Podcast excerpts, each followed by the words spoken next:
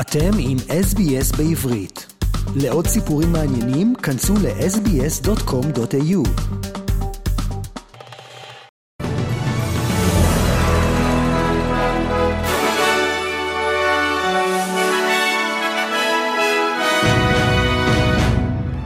חדר חדשות של SBS והרי עדכון החדשות ליום ראשון ה-19 לנובמבר, והרי הכותרות צה"ל מודיע על שישה חיילים נוספים שנפלו בקרבות בעזה, ומספר הנופלים כעת עומד על 57 חיילים שנפלו מאז הכניסה הקרקעית לעזה. שר הביטחון יואב גלנט מקיים במהלך השבת הערכת מצב בפיקוד הצפון, וטוען שוב שאם חיזבאללה יעשה טעות, צה"ל ידע מה לעשות. ומקורות ערביים מסרו כי שלוש משאיות דלק נכנסו ביום שבת לרצועת עזה, לאחר שחלק משרי הממשלה הביעו ביקורת ומחאה על הכנסת דלק לרצועה.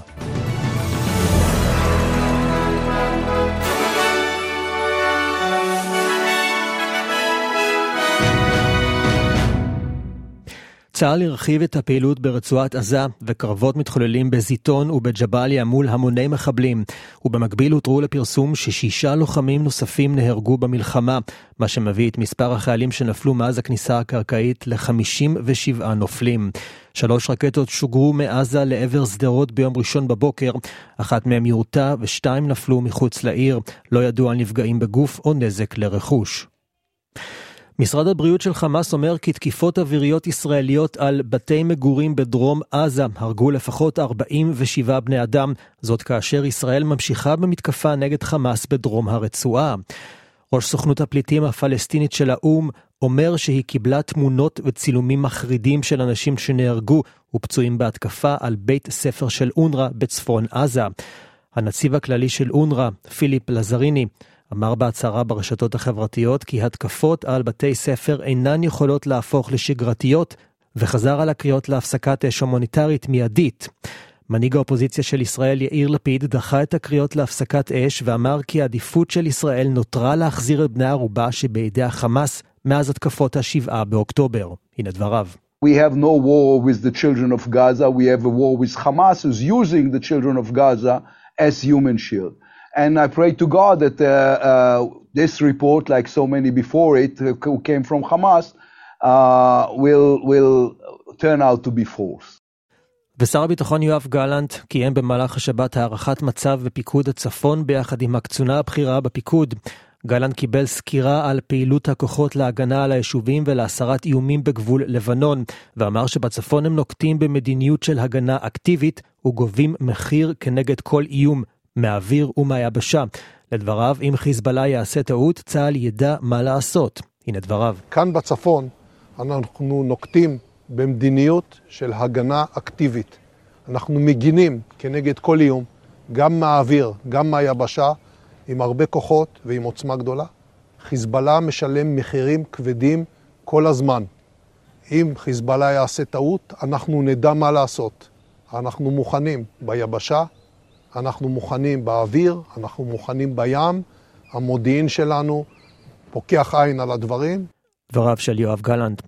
ודובר צה"ל תת-אלוף דניאל הגרי נתן בהצהרתו היומית דיווח שלפיו מנהיג חמאס בעזה יחי סינואר וראש הזרוע הצבאית מוחמד דף נמלטו לח'אן יונס ואמר שהם מחפשים אותם מסביב לשעון.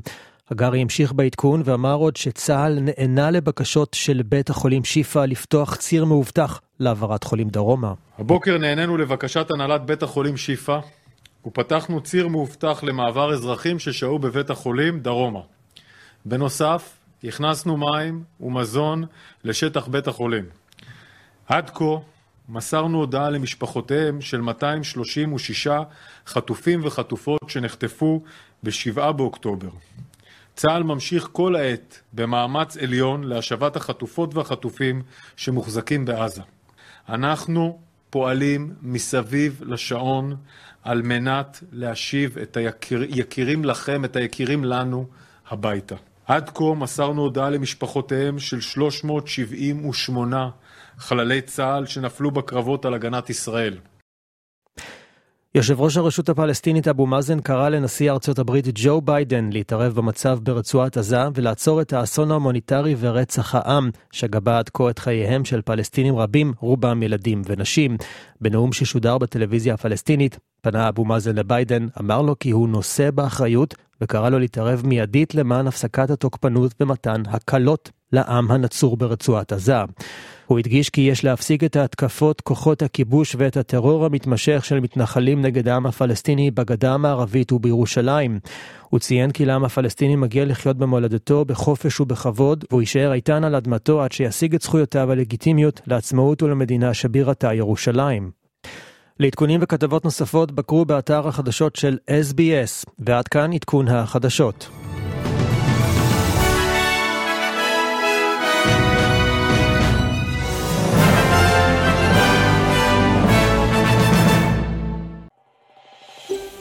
רוצים לשמוע עוד סיפורים?